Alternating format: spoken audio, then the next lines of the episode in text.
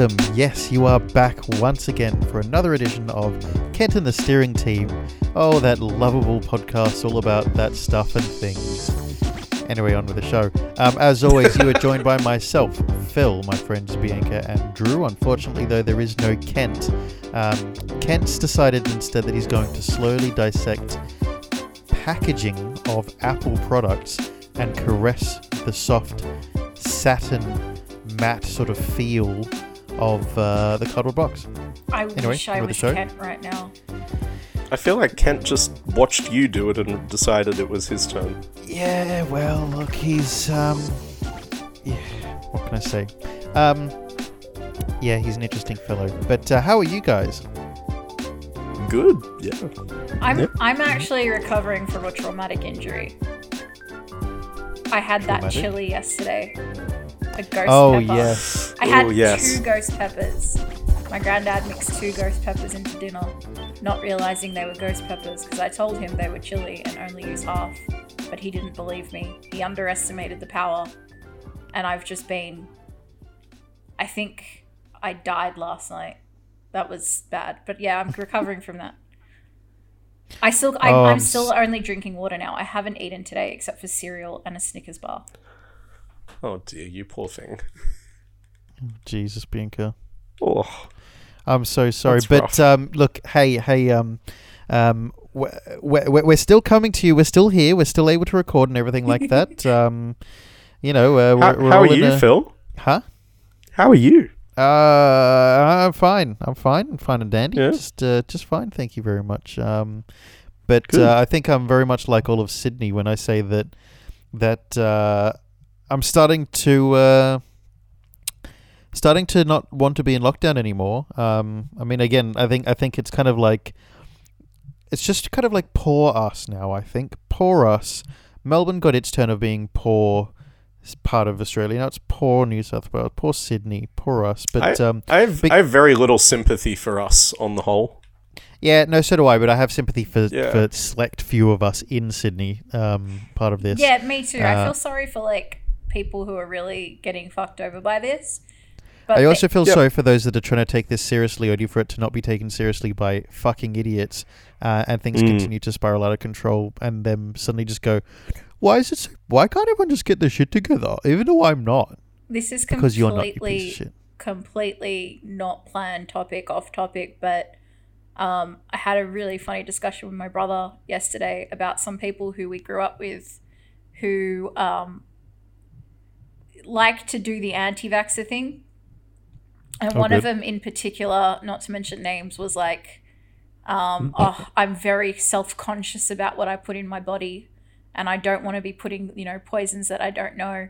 Um, but we also know they happen to be one of the biggest coke heads, and we just kind of want to know if they talk to their coke dealer about what's in their cocaine and I I just want to make sure that I'm getting the stuff north of the bridge. You know. yeah, just Yeah. It was just the and the funniest was my brother was like when you're when they're snorting cocaine off toilet lids in nightclubs, are they really that health conscious about what they're putting on? I think people Imagine like they're that. having that conversation over the toilet. Oh, I think so people funny. like that though do deserve um, to have the toilet Yes. seat slammed on their head many times. while they inhale their little shards of glass. Yeah, pretty Yes. pretty outrageous. Yeah, sorry, Um, on with the show. Apologies. That was a funny. No, no, no, perfectly fine. Uh, people like that drive me absolutely insane. Um, but Mm. yeah, anyway, look, as, as Sydney does um, enter its fourth week of lockdown, um, a lot of us have started doing that thing where we start to turn to, to, to Netflix and um, and binging on other on Netflix shows, Amazon shows, Stan shows, other TV shows, um, and obviously, inevitably, the three of us you know, we'll, we'll we'll end up watching a documentary or two. Um, it's just what we do. um, it's what we like to do. We like to pass the time doing that. Drew with movies sometimes, me with documentaries, or Drew with other doc- documentaries as well, and Bianca absolutely with documentaries. Um, and and it's it's made us realize just how mainstream documentaries and like docu series have become. And so what we thought was um, we should take a closer look at the evolution of documentaries and what we like to watch. But firstly, we thought we should probably touch on um, the idea that is it just lockdown that's made documentaries so popular, Well, or look, are they going that way already? Yeah.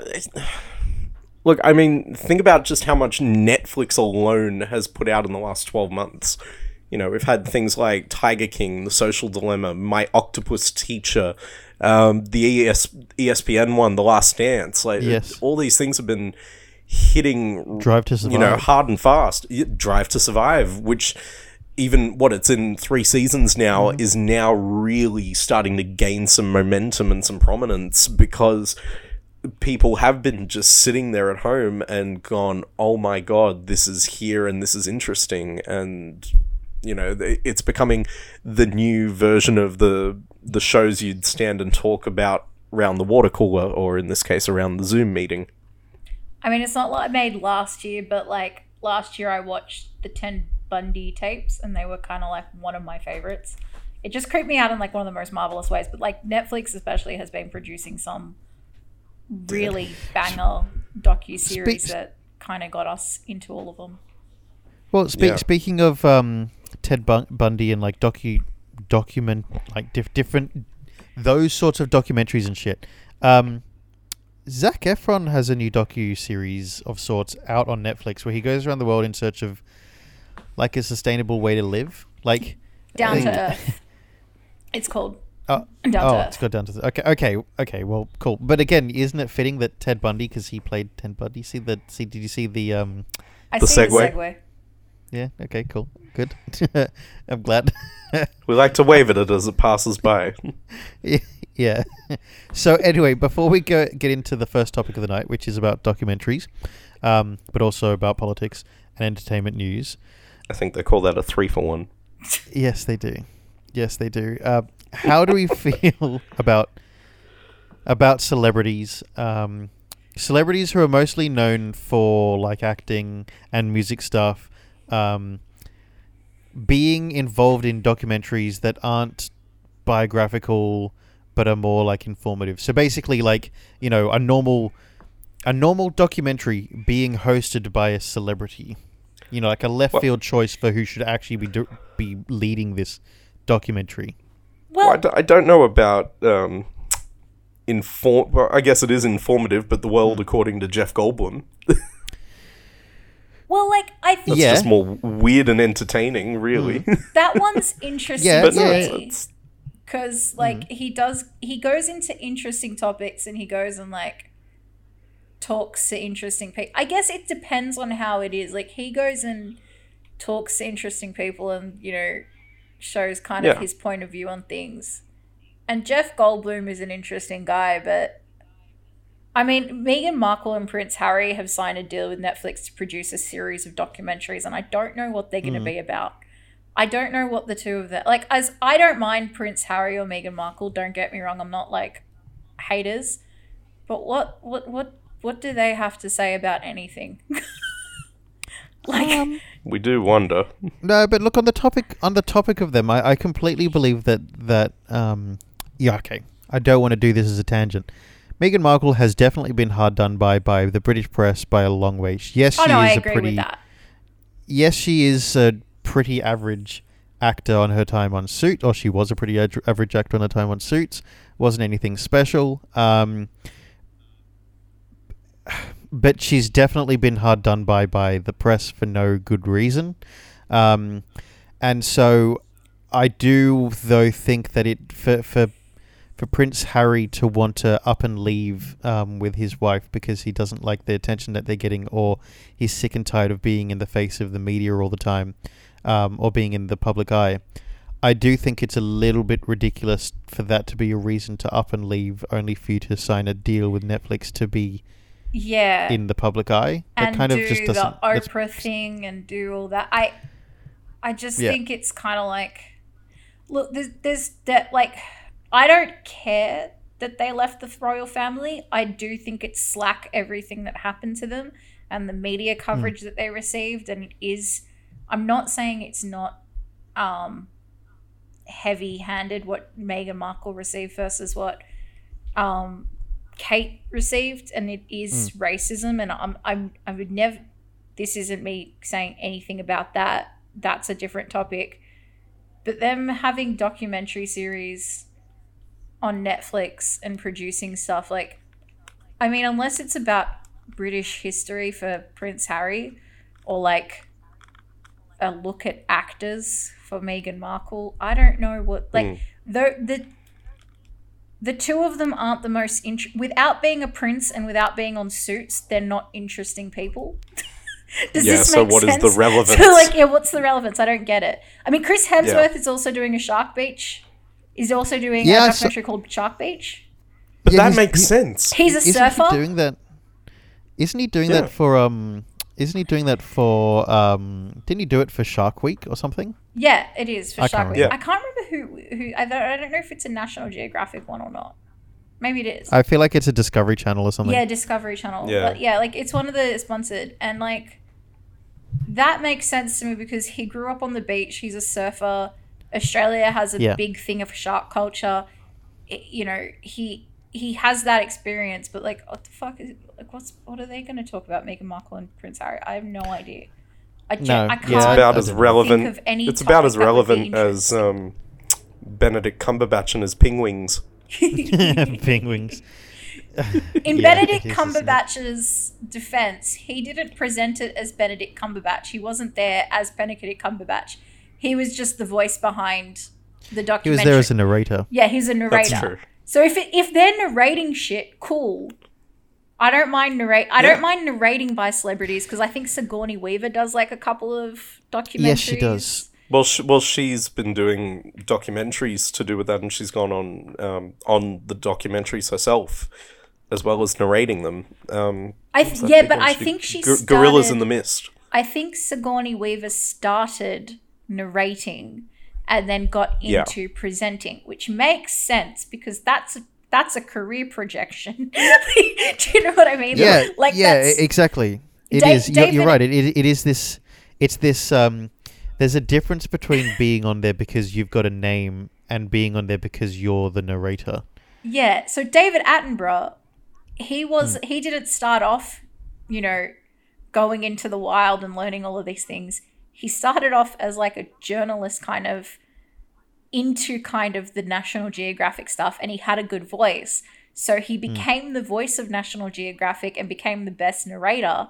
And then because of that, and because everyone enjoyed his voice and enjoyed his narration, and he had a background in history and journalism, that's how he got became like a host of shows and presented shows and he was actually, you hmm. know, more involved in it and he produced them. Coming back hmm. to Meghan Markle and Prince Harry, I don't know how they I don't know what No. they're going to do. Unless they're just backing and like creating the ideas and then some other creative team is going to do it. I don't get it. Yeah. But I, I again, I'm not against hosting general celebrities hosting documentaries in general. I just it, it there's also another thing that I don't like, which is hypocrisy. Like in documentaries and news presenting, which like for example, I mean it's not exactly, but this week in um the news, Sky News, who normally rally against carbon tax initiatives and all that, um, like who don't want to, they always say, you know, they go against ni- initiatives, sorry, that would reduce our carbon footprint. This week they wrote an article about the fact that permafrost is melting in Russia. And that's going to probably release about 1,400 gigatons of carbon into the Earth's atmosphere. And for hmm. like reference, currently in the atmosphere, there's only 950 gigatons of carbon, and we're already at like really critically high levels. And hmm. they wrote this massive article and then asked, what can be done about this? That's, that's pretty ironic, is it not? pretty much it's just like it, it's hypocrisy and just to bring this conversation into full circle documentaries celebrities hypocrisy in environment. Gal gadot is presenting a docu-series on national Gre- geographic called impact which explores six remarkable women and their efforts to uh, impact the environment in more positive ways. And now while this is series was like supposed to be empowering and uh, you know, presented by Wonder Woman and being a big deal and all that. The series fifth episode is massively controversial because it presents a female chief, Cheryl of the Southern Louisiana tribe, and I'm going to screw up the pronunciation, and I apologize. Point Chien, Point or I don't know. Um, uh, but they she she's the leader of her tribe and she's led she might have to lead her tribe out of their home and set up at a different location because they might become the first case of climate refugees in the world. Wow. Yeah. So um Right. Yeah. but like basic but what it is is basically like due to land erosion caused by oil and the timber extraction in the their area um, combined with like all climate change weather record storms and the water rising most of their homes are like underwater or un- on unstable land it's unlivable and their land is worth shit so they can't sell it um, their people have lived there for generations, but now they won't, might not be able to live anymore and they're going to become displaced. They're going to become refugees. They're going to become refugees. Yes. Jeez. So Gal Gadot is talking about refugees. Speaking of ironic, and we have come full circle, I was really proud that that was a full circle moment. But, I, hang Is on, she is she even qualified? hang on, hang on. Before you, before, before we answer that, Yeah. I, look, I you, you said the first part about what she was talking about, um, and I kind of had to pause there because I was like, "Hang on, she's talking about really powerful women. Is she talking about someone who's been displaced?" Yes. Right. Anyway, So the, the, the powerful woman is she's she's the first um, Cheryl, whose surname was not on anything that I could find. Um, Cheryl's is the first female uh, leader of her tribe. That's that's empowering and everything, and that's It great. is and empowering. I see the connection to have Wonder Woman doing it, but then you lost me when you got to the whole refugee thing. Anyway, yeah, She- what- what- everyone got yeah. lost because I mean, after posting her meaningless comments about how her heart broke for Israel and their neighbors, not not the Palestinians and their neighbors, um, after all the shit that happened this year in Gaza, um, she basically blocked like heaps of accounts criticizing her for the double standards. Um, about that's even more pathetic when you block when you don't accept the criticism when you just block it. Yeah, because I mean, the fact that she doesn't really care about the refugees of her own country, you know, technically that land is, it, you know, I mean, it's not, but in her eyes, it's her country. Um, that the IDF and all that's causing, but she can't. She can't bring herself to see the same way of like you know climate change is causing one of them, but war is contra- causing that one, and both of them are causing refugees. Like, I don't know. I don't. I don't like hypocrisy, and that's why I'm not a big fan of that. No, My question, no, I completely agree.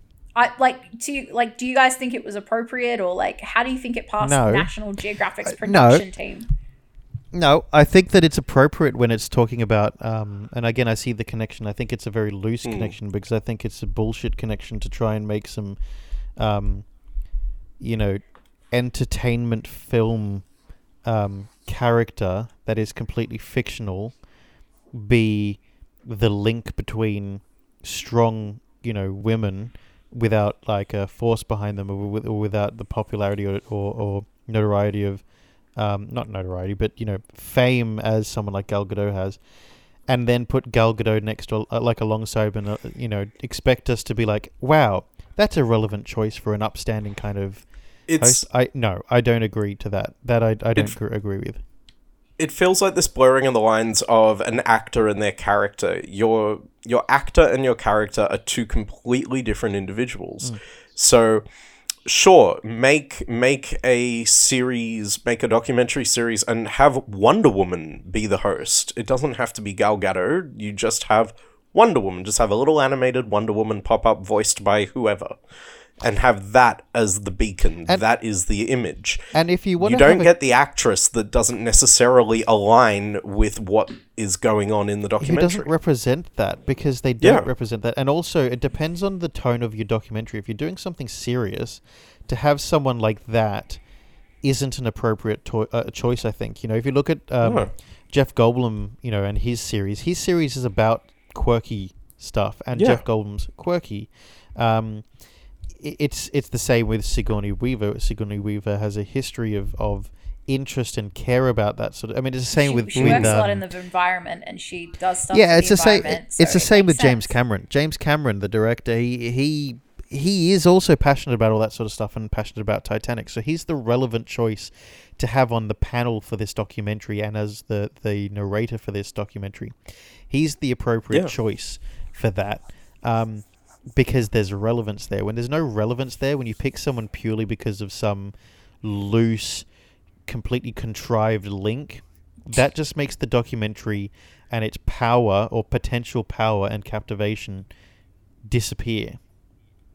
To be honest, even if it was Lynda Carter, who also played Wonder Woman, but Lynda Carter, who throughout the years has also done a lot for women's activism, That's different. Yeah. I'd That's different. it, it, That's someone taking an active cause or an active interest in a cause and therefore being the right person because they embody the character that they are famous for portraying. Also, Zoe That's different. Solander was also the voice of Wonder Woman.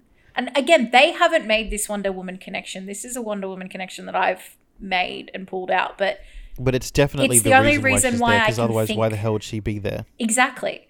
So You'd but have someone else powerful there. Zoe Solander, who's played the voice of Wonder Woman in quite a few of the animated series, if she did the role, she also has an active thing. Um, she has she also partakes a lot in like environmental causes. So either one of them, I could have accepted. Okay, yes, they are Wonder Woman, and yes, they do, but yes, they also have in women and climate activism they do things in that department too it's i, I don't it i don't care and again back to the celebrities should they be doing it i don't care if celebrities do documentary series and are documentary hosts it's that i want to know what the relevance of having them there it's like having justin bieber present a documentary about like world war ii why Yeah, I, I want I want the I want the relevancy. I want the relevancy to be that. I, no, I want there to be a relevancy. I don't want them to be there so that way they draw attention. yeah. Justin bieber did a documentary series about like you know 90s r&b sure i get that. That's how he evolved into who he was. That like connects to his current project. I just i just need the i need the di- the connection. Yeah, and it has to be a good one. It can't just be he you know she was wonder woman once. Absolutely, completely agree. drew? Yeah. Um, No, I I am hundred percent on board with that. It it's the again her her relevance and appropriateness are not there. yeah, yeah.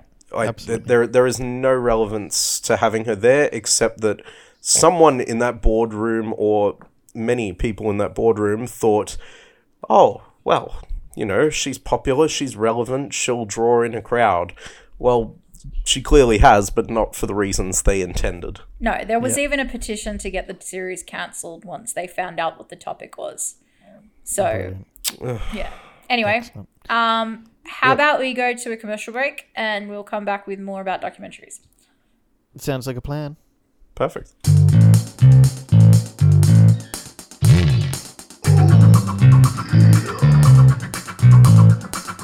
Is the iron undoing all your hard work wearing those pants in? Well, it's time to get the all new and improved Pant Creaser. The Pant Creaser returns your pants to that well worn look with all the charm that comes with it. No more looking like you've never worked a day in your life. Arrive like you've worked the livelong day with Pant Creaser. And coming soon, Shirt Creaser. Welcome back to the show. Now, if you're just joining us, this week we're talking documentaries. If they're just joining us, they've clearly worked out how to skip ahead the perfect amount. Or how to tune out for 20 minutes. Didn't we all learn that ability in school? Yeah, true. Basically, if there was a really boring class, that's exactly what I'd do. I just well, like scribble down the side of my page. I'm sorry. Ugh, of course you did. Look, I found that it was the case from time to time at school when they would put on You guessed it, documentaries. You know, those were like my favorite like lessons ever when we just got Yeah. to watch like fun little documentaries and shit. Yeah, turn on the TV, r- roll it in on the trundle, sit it up the front, and yeah, bring it on. Uh, that'd be like the most captivated I'd be in class, just sitting there staring at the TV. It's like All right, all right, all right. All right, well, look, hang on. I'm not saying all of them were boring. In fact, many of them were quite interesting. Of course, a lot of it depended on the topic and or the presentation. That said, there were some that were just so damn dry that it made it impossible not to nap through them. Do you guys remember the kinds I mean? Like, like, like there were just some that were like, you- like you Yeah. wondered where they dredged it up from and and you could always tell because you know they'd be blowing the damn dust off the tape before they put it in the machine Yeah, it, it'd be some, it'd be some like totally ancient kind of um, thing that's that's not necessarily the the information's out of date. It's just not relevant anymore. Like it'd just be like, what the fuck are we watching this for? well, it's, Something to do well, it's, it's like that moment in it's like that moment in the simpsons when um when they bring the tv into class and they all The get excited or the projector and they, they all go and then they see the pbs logo go up and they all go oh. yeah, I- yeah. it's it's I remember we had, I mean, we had this really great um, history teacher at school. Um, her name was Miss Daly. Shout out if she Oh, yeah. ever listens to this. legend. Um, she is a legend. Like I'm happy to say her name because she was amazing. Um, and she, we used to watch those kind of like old school documentaries. And while she, we were watching it, like she'd pause it halfway through and be like, "Okay, so this is all inaccurate now. They've disproven this." And then she'd go into these massive tangents about like what the history, what they proved the history actually was, and why the history was influenced and wrong. did, did we and then did we not watch one on um, Pompeii and Herculaneum at school? Yes, we did. I remember that one. Um, is, and that I was the one, it was in too. The one downstairs near the bathrooms. Yeah. Yeah, um, with the lockers across the hall. Yes. Yeah. Um, I I remember it too. I remember where I was sitting in that class. Um, but no, she also in one of those lectures. I remember when she was correcting something that they said. She went on such a mad tangent that she ended up talking about how back when Romans used to win wars, um, and they'd bring the returning like hailed heroes on like mm. a march back into the city on a giant like a giant podium with a giant golden swinging dick underneath it. and that that has stuck with me for what is it? The the realities. 20 realities of something. war. Yeah. Or over te- over 15 years. So, yeah. Thanks Miss Daly. Yeah. That that's the tan that's the documentaries I remember watching that just led to those tangents. i love that it's stuck with you though Yeah, pretty much. Yeah, it- it's a Yeah, funny dear. fact when you're a teenager. But um, if you, now, like, now that we're all like here and we're wondering how they have evolved, have they evolved or is it us who've evolved? Not just the audience. I think. I I've- think like the world. Well I, I think it's it's a healthy mix of all of it really Yeah, uh, I I I reckon what I've what I've found. I mean, if I look at me, for example, I used to not have any interest in politics. Now I find politics quite fascinating and the whole game of it quite interesting, frustrating but interesting. Um, and so I found that as I get older, my my interests in programming they've matured, unlike my taste buds. Um, and I tend to go for like more gritty. I tend to go for more like gritty content. tea. Sorry. Uh, um, I'm sorry, Bianca. Um, but it's true. Like, I, I again, I'll go for more gritty things. Um, last year during during lockdown, I watched an entire series on World War Two in color, and just to find out all the informations and little bit bits of information on it. Um, in fact, I watched two variations of the same concept, World War Two in color, two different, complete, completely different documentaries with different takes. Um, yeah, like I'll I'll listen and watch things that are that I had no interest on earlier in life or that just weren't relevant. Um, uh, or or even things that aren't necessarily new content, but things that are about, um, you know, older documentaries maybe that are still of relevant or correct information that I just wouldn't Mm. have had any interest in when I was younger. I think um with me because I mean, Phil, you knew me as a child. I was quite a sensible thing, and I used to love historical documentaries. Yep.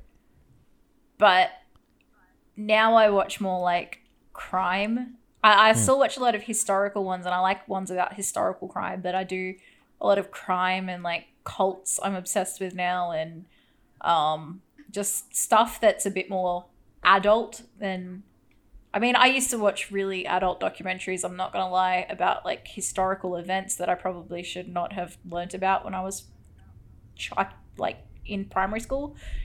But yeah, I, I prefer like crime nowadays. But like, I don't think it's just the, um, our tastes maturing and our thing. I think it has to do with access because there are so many we've talked about how many streaming platforms are and there's how many like um channels there are now compared to when we were kids when we had like 7 9 and 10 in the abc and i think with all of them producing all of the platforms are also production companies which is a big deal. Like channel 10 didn't used to produce their own things. They used to buy their own things and maybe make one show a year plus neighbors. Um but now like everyone's producing their own things and everything is just fair game now for documentaries and there has to be an audi- audience for it. It's like rule 34 but instead of it being sex there's a documentary for everyone. Um like look Yeah. at tiger king. It's a crazy ass story and it sounds like a fictional tale that should not be real but it's real and you know they've put it they've made a series about it and it captivated everyone and even it, captivated people who loved documentaries and thought that that was the interesting spin and then it just captured people who like really loved crazy tales um i think it probably would have been in i think it probably would have been big even without covid to be honest. Um but yeah like i don't know. I i i, I think I think the accessibility is also what's made documentaries thing because before it was like one channel, all of documentaries happened on SBS or ABC, majority of them, and then at every now and then there would be a special on the other free air channels. And then Yeah. most documentaries with like National Geographic and all that, they moved to cable, which was only for rich people. And now that it's a bit more cheaper and a bit more accessible, everyone can have Netflix and yeah, like I don't know. Yeah. It's got more It's- captive audience. it's look it's definitely changed in that regard because of that accessibility and you you know everyone can get their slice of that now i i think that in many respects those networks have have realized that they've been missing out on a piece of the pie and now they all want a slice but i feel like um with the evolution of technology as well, it's not just that access to content, but it's also the technology itself that's allowing us to tell stories in more interesting ways. The fact that, you know, cameras can get shots now that they couldn't even a decade ago, thanks to the the rise of drone technology and even um, even something as, as simple as the fact that our microphones can pick up different sounds now and that home theaters are rather commonplace. So, you know, you can have these incredible documentaries where they're capturing different sounds and the sounds that they're capturing can be transferred to the home in a way that they couldn't before, that you can have a fuller, richer experience now. So they're really going for it there. So to that end, documentaries are becoming as big as you know fictional film and television because we're seeing you know that level of care being put into this particular format of storytelling. And you know we're, we're seeing big names in all aspects of film and television you know diving into this mm. now. We've talked about you know some celebrities that that are wanting in on it but i mean even something as simple as you know film composer hans zimmer doing the attenborough planet earth documentary That's a great, great score. like how, how cool is that i don't recall things like that happening, No. you know, 20, 30 years ago. No, it It's usually just the changed. BBC soundstage, and then Mm. you know, Yeah. it got crazy.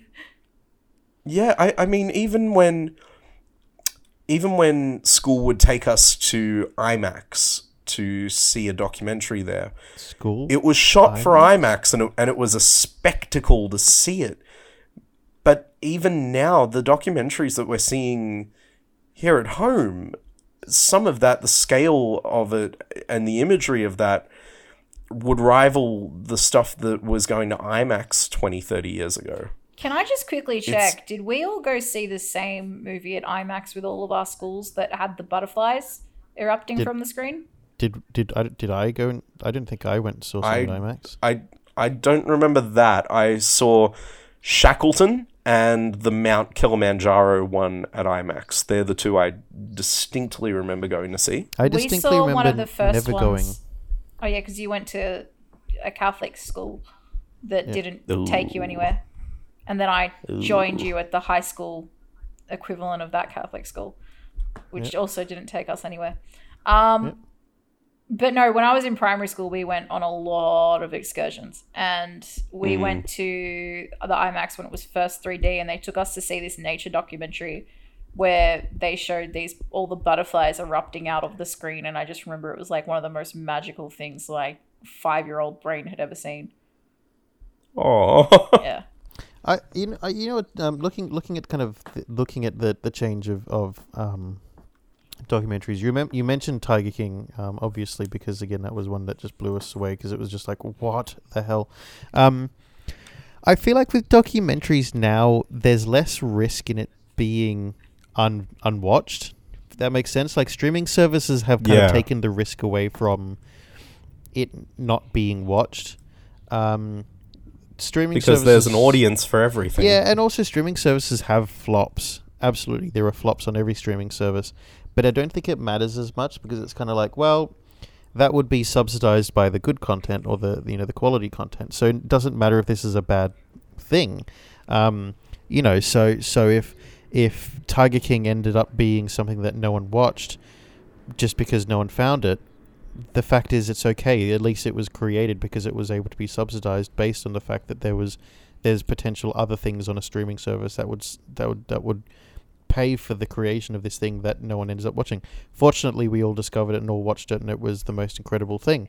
Um, I but what a random thing to make a documentary for! Like to pitch that and have that go ahead for a commercial television network. You've got to be kidding me! That's not going to happen. Um, but also the the technology that's out there. I feel like Tiger King didn't really have anything um, mind blowing in terms of score, in terms of film um, or cinematography.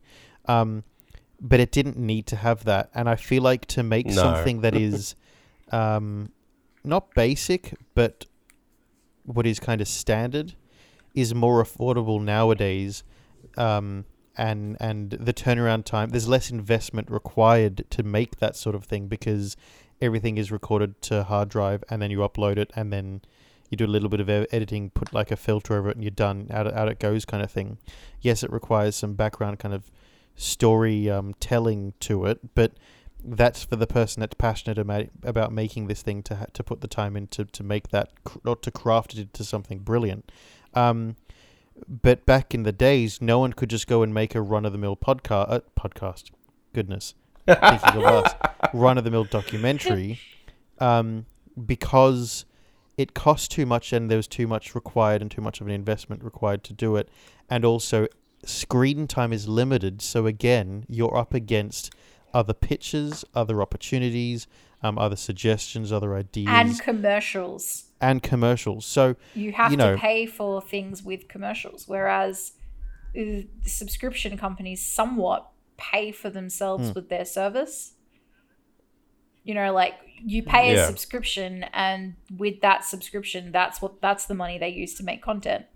So, it yeah, like But- and it- that's what I mean. It pays itself off a bit more.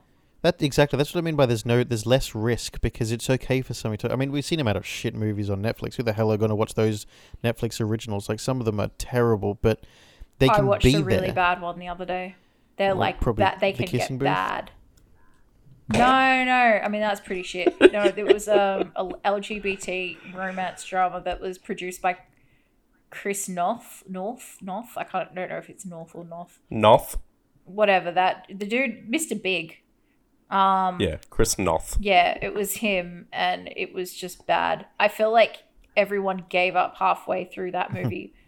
um, But but yeah, but- like but- but, that can exist though, because streaming services allow duds to exist because it's either content for somebody or it's content for the sake of having content and and that's what streaming services often do. So documentaries can be made because someone's going to watch it or no one I will, but it doesn't think- matter. I also think that there's a whole genre of documentaries that hit this sweet spot between information and reality TV, which is why they capture so much of the audience. Because they get all the reality TV heads and they get all of the people who really like watching, you know, documentaries in general or his like history or informative or crime or serial and then they got yeah, and then it's the Hmm. reality TV thing. So I think also the rise of, you know, Ozzy Osbourne we have to thank for the rise of that reality TV. Um, yes. like they that that has a lot to an- like to do with this as well. Yeah, absolutely. Um, yeah, documentaries. Um, they've definitely changed. I think. I think there is there is. I think there's a lot of there is a lot of change with the documentaries, and there's a lot of change with us as an audience, um, or not as an audience, us part of the audience, the three of us individuals. Your taste changes, your um, desire for content or for information or to learn back at school, that sort of age, I think it's ridiculous that you expect a teenager to try and learn stuff because a teenager literally doesn't give a shit about learning anything. You know, they're the king of the world. They're they're really they're a legend in their own lunchbox. But but to them, why should I give a shit about something else or learn more about that? It's only later in life that you really, for the most part, I'm not going to gatekeep and say that no one wanted to learn anything at school, but you know, it's the wrong time because it's not the age where you just want to know more or you respect the world and what's out there. Mm. So, um, yeah, I think documentaries have changed for us because we view them differently, but also I think there is definitely an actual change to documentaries. Yeah. Be interesting to see how the next 20 years goes. Mm, let's see. We're back after this. And now it's time for What the Quote, that great segment of the show where we look back and what last week's quote was. Drew? The quote was Close your eyes and I'll kiss you. Tomorrow I'll miss you. Yes, and that is from um, the Beatles with All My Loving. Uh, and Phil, what is the quote for this week's episode? The quote is These hairless primates you see behind me are part of an untamed subspecies best known as the Thornberrys. Yes, e- exactly. And uh, if you do know where that quote is from, please reach out to us on Facebook, Twitter, Instagram. You know the way to do this. Anyway, on with the show. Okay, so um, to carry on basically with the documentary theme that we've had throughout the entire episode, uh, we we thought we'd have some fun now and look at our favorite documentaries. Now, this is entirely subjective. Um, we all have opinions on what makes a good doco or not. Um, some of us may prefer to see the wild failures of a festival promised to be fire, instead go up in smoke, or the tragic rise and fall of the greatest race driver of all time, a story with one name, his. It could be the loss of an icon f- gone far too soon at the hands of substance abuse, like we saw with Amy. See, the truths that may upset us, may challenge us, may make us want to turn a blind eye and do nothing, it can be quite inconvenient. The triumph of mankind on the brink of the end, so close to the void, you could reach out and touch it. Documentaries do so much um, and are so much, given to us by sensational people.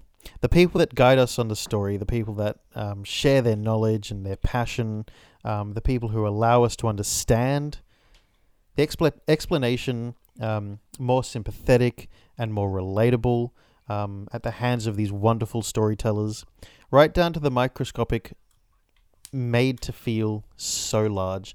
The little things in life, the little things, the the, the organisms, um, the ants, up to the elephants.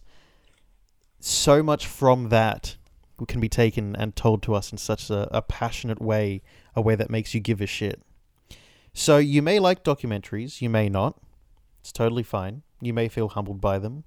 You may be hurt by them. Some look out, some look in. We are taught by documentaries. Documentaries are an absolute gift to us. We love them, and here are some of our favorites. That was beautiful.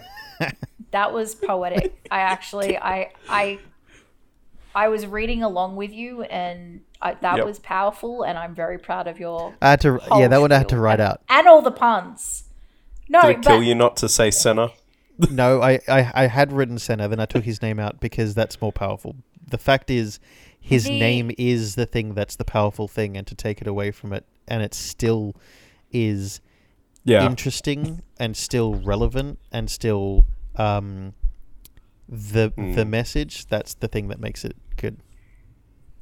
the the whole thing that you did there, I'm just very because you're right. Like documentaries, there are ones that you feel humbled by, and there's ones that like there's documentaries that I've watched once that I can never watch again, not because they're terrible, but because they make me cry that much, or like they But they're just that devastating. Yeah, and- but also there's there's terrifying ones. And I don't mean terrifying as in, oh, that's a really scary documentary. I mean terrifying as in like the inconvenient truth. We're we're seeing the destruction and the death of our planet at the hands of us, and there's nothing we can do about it as individuals except, you know, try our hardest. But at the end of the day, it's not down to just us as individuals, and we were throwing out one garbage, one thing from the garbage bin into the recycling bin that can be recycled it takes corporations that are in charge of that to, to do that. Um, again, if you look on a slightly larger, and that's larger, out of our control. yeah, if you look at a slightly larger scale, Australia, for example, saying, "Oh, why why should we do anything if China's going to keep polluting?" It's like, are you fucking kidding me?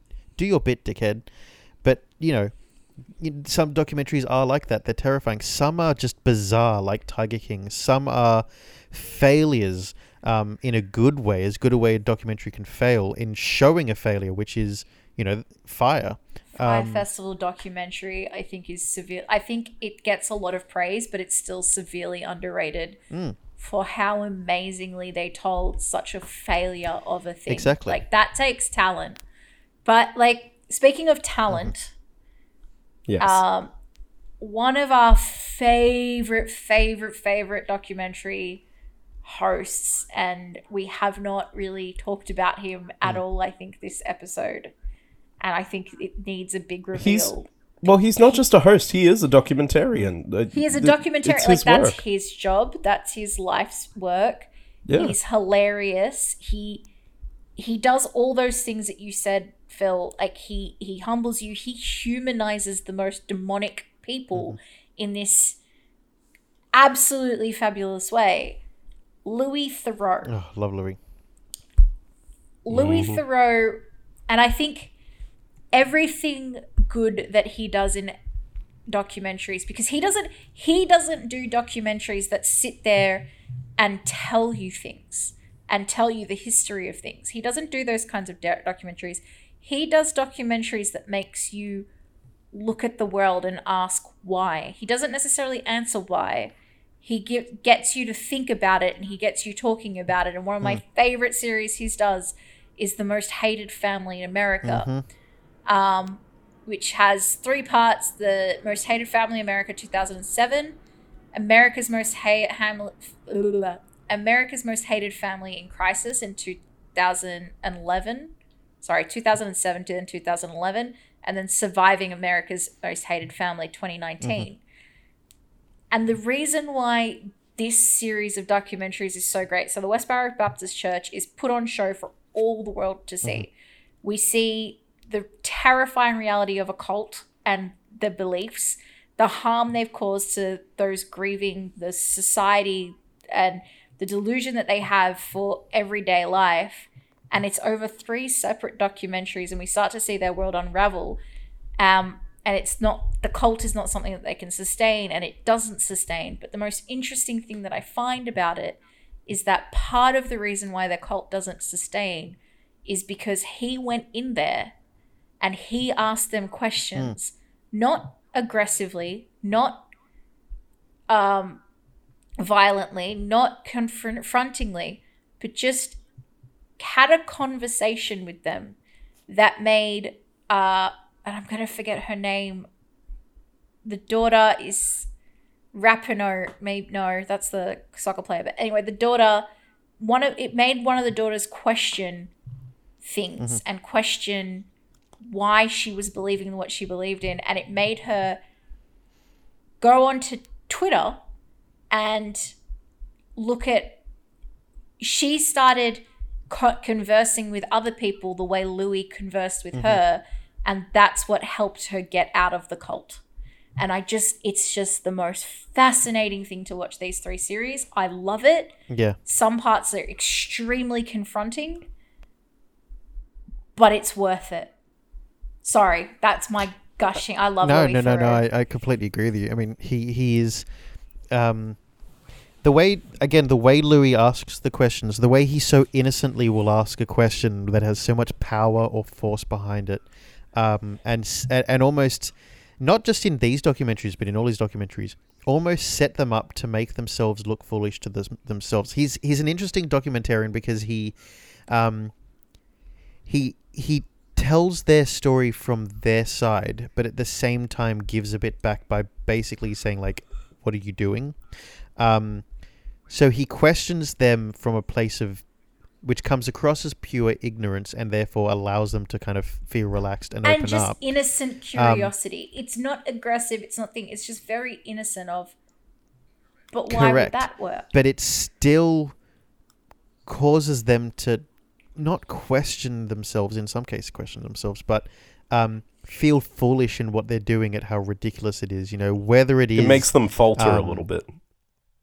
Yeah whether it's the gamblers in las vegas whether it is um, um, um, plastic surgeons or plastic surgery obsessed people um, whether it is yeah anyone from the most hated family in america and the process that they go through um, even at the end you know making making um, uh, the the founder's daughter uh, fred phelps's daughter cry shirley uh, cry because the questions that he asked, which remained consistent throughout the entire show in the three meetings with them, the barriers that they had built up were getting weaker and starting to fall apart by the end because that's his there's nothing wrong with his questions. It's the people that are changing and so the way he's asking them isn't of a, a place of attack but of yeah like absolute curiosity. Um it seems and and it makes people open up in so many different ways. Again we see the same person in three different shows or, or three different um, parts um, act so differently with the same questions. So he just has this way of, of not making you go ah you asked me that before i know what you're trying to do. You still just get kind of suckered into to Answering. opening up to him you know? I, I think one of the best examples of it is, and I can't remember the name of it, and it's going to annoy me. Um, the the documentary where he goes to the built the like city of pedophiles, the ped the the pedophile town. yep Um, yep I, he goes in and he doesn't treat these people like they're despicable people. They've done despicable things. They admit to doing despicable things. Uh, he always he always says hi i'm louis from the bbc how do you do like he'll always Yeah. just ask them like they're people Yeah, and you can. It's not like one of those documentaries or series or like things where you know you meet them at the interview. You do mm. meet them. Mm-hmm. You do meet these people in an interview, but before you meet them in an interview, you watch Louis meet them and introduce himself. And mm-hmm. that I mm. think is powerful. And the other thing that he, the one moment in that that always gets me is that he one of the guys is walking him around his bedroom, and this guy is um, a, a, notor- a pedophile who preferred little boys and had all of these things. was a teacher, wasn't he? I think so. like a gym teacher. Or Yeah, something. yeah, and he um has yeah, it is a gym teacher or something because he has a postcard on his wall of um athletics gym yeah boys doing gym gymnastics and it's boys and the boys look quite young like some of them look like adults but some of them look quite young and he's got it up on his wall and uh, louis just questions because they're supposed to be in this place rehabilitating. Louis just questions, does that picture, you know, um, inhibit your re- rehabilitation or something along the lines of that? And the guy's like, what do you mean? Goes, well, the boys in that picture look quite young. Like, is that, you know, it, it does that help or hinder you kind of thing? And he says it so thing, and the guy just, you see this moment of realization on the guy's face of, oh, I have a picture of young boys in my room. And then he goes and tells his counselor, and his counselor's there too, and she's looking at it and she's questioning it, like, should that be there? And you just see this whole thing of them basically dissecting his life because he asked one question. And it's Yeah. just a great little pic. Ah, I, I love Louis. Sorry. you you see it you see it even his his confidence to ask these questions or ask people you know these questions a very heavy topic but but in such a conversational way again when he's in um you know uh, maximum security pri- prisons in the US and he's asking someone who's there on a life sentence for murdering someone he'll just ask them like so you know what's a what's a day look like to you you know what what what, what did you what what did you you get into you know that sort of thing so i don't know i mean I I think I think that that that Louis has a way of of asking asking things in such an interesting, nice way. So yeah, I, I think that Louis is an absolute br- brilliant genius. Um, yeah. Sorry, I love that it. was massive tangents there. That's okay. Touching the void. Well, yeah. Look, I, I think. Well, actually, touching the void. Um, sorry, No, no, to- go to for cut it. you off. Touching touching the void is one that um, I wrote down a couple of examples here. Touching the void's one. Senna's another one. Um, Tiger King, but we already discussed that one a little bit. Um, uh, I, I think I think I think actually because we, we were speaking about um, um, Louis Theroux, we should almost just jump straight over to um, someone else. Oh, Um, uh, and I think we that, have touched upon him earlier today, but Sir David Attenborough. yes. Um, we Yes. should talk about him properly. Yeah, Yes, exactly. you're right. Um, yeah, yeah. Well, I mean, I mean, it's almost a good. If we're on a tangent, may as well stick with a tangent. Why not? It's what we're famous for. um, basically, like like Louis Theroux, it's his delivery, it's his demeanor, it's his fascination, it's his passion, um, his intrigue. You know, they're the sorts of things that that draws us in um, really close. Um, you know, makes us as an audience, you know, really captivated, um, or as captivated, in fact, as they are in the thing that they're talking about. Um, and so, so David has this voice that it makes you feel sympathetic or um, like excited for um, or proud of. Um, kind of like in, in shock and awe of, of whatever it is that he's talking about. Like, you know, like if on, on any scale, you know, proud of the fact that this is part of what we have on Earth, or this is part of our country, or this is part of the sea, or, um, you know, you go plant, you know, growing in the sun, you know, in, in, you know, fast forward and, you know, like it's just, he just has a way of, of drawing you in and making, making you feel I really engaged in what we're I saying. think he's quite personable, which is actually how I described you today. Just off topic again. I, Did you? I, I did to a um to a colleague of ours. I described you as quite personable, but I do believe that that is what is unique there with Sir David. I, I think that you know we we are inclined to um, to feel what he's feeling as he expresses it because it's almost like he invites us in when when he does these it's like he's letting us in on this little secret and it's really exciting like he's excited to share this with us and his passion is so infectious and you know, like we we've all grown up on him and his documentaries, and his voice is just a part of human history now. It's iconic.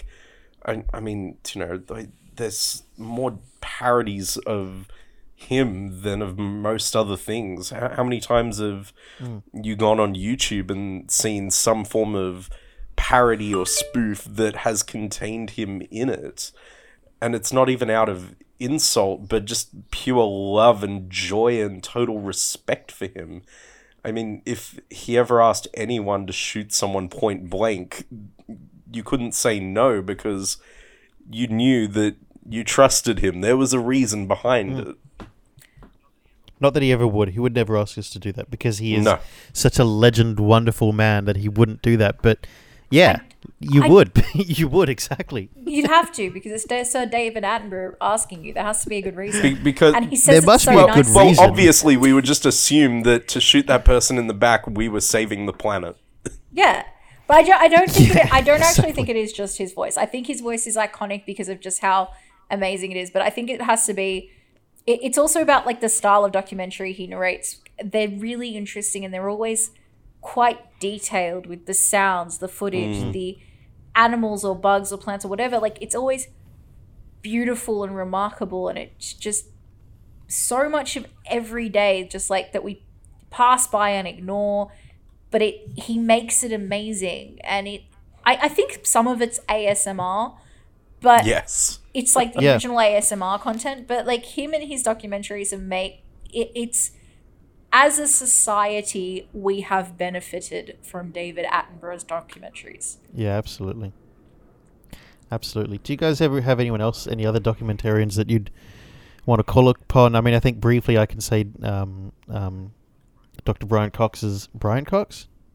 Brian yes Brian Cox Yeah. you're right Yeah, Dr. Brian Cox is is a brilliant one who he he has a he always has a like a smile on his face. It's just his natural resting face is like a little gentle smile, but um again you can you can hear the passion in whatever he's talking about and he does a great job of being able to explain things like space and time and the universe and everything beyond and and yeah, again, it's just being able to make the unexplainable or the unfathomable fathomable Yeah.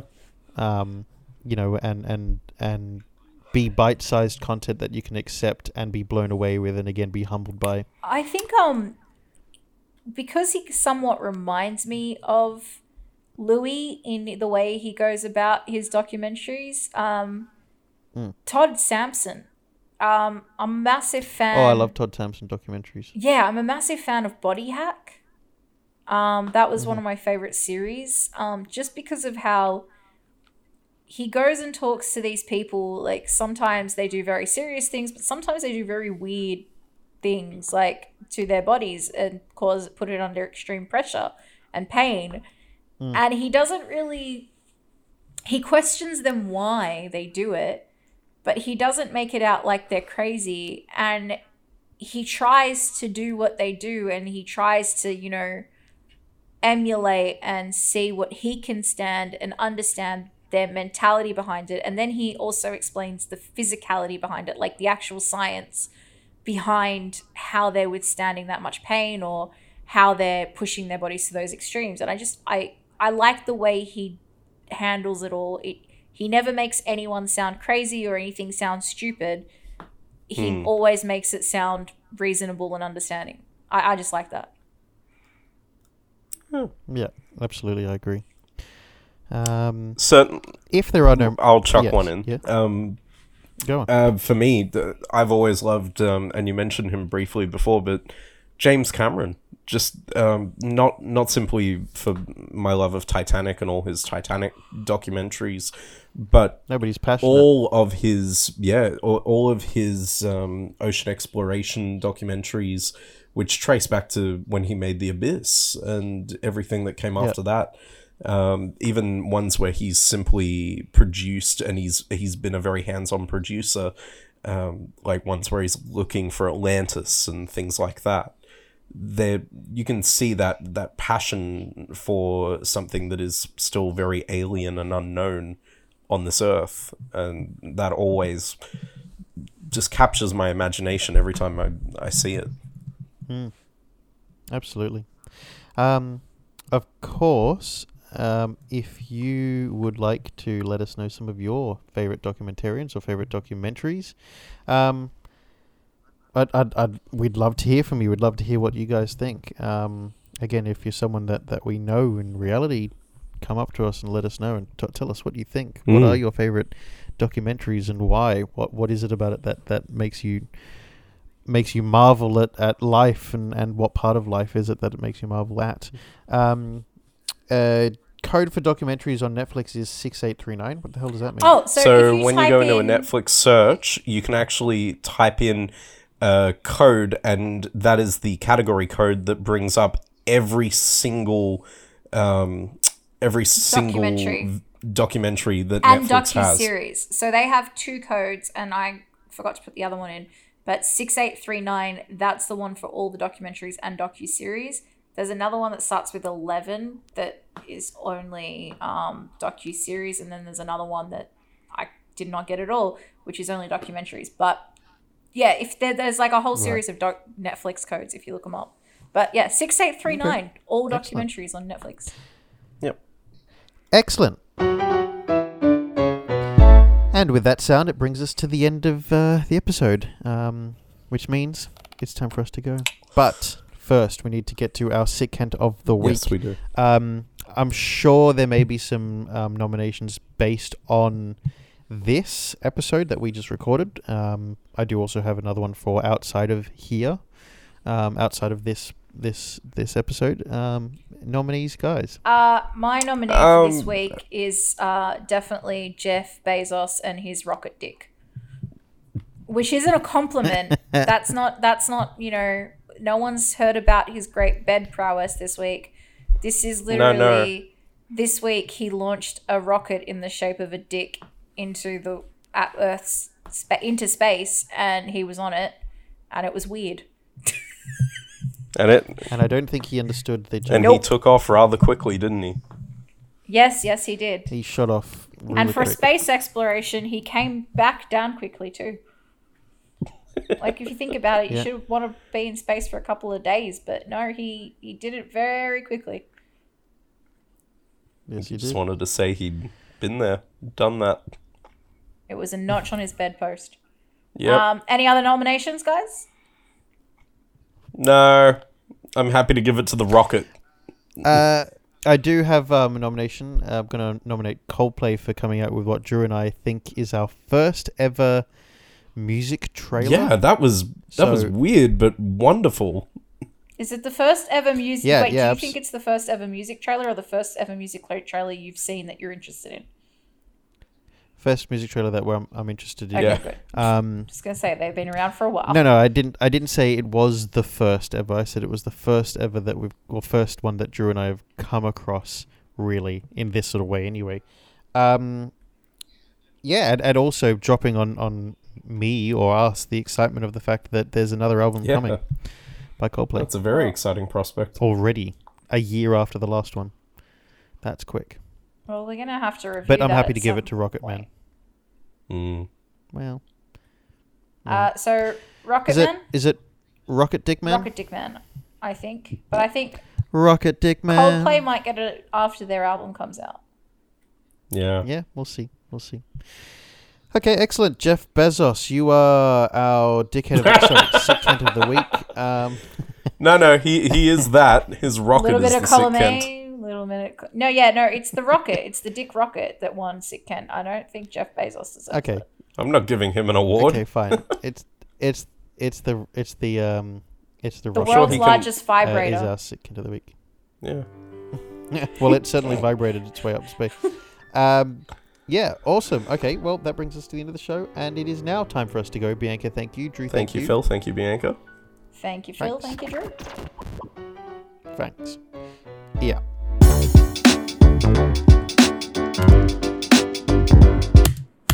Why isn't it my recording stopping? Oh.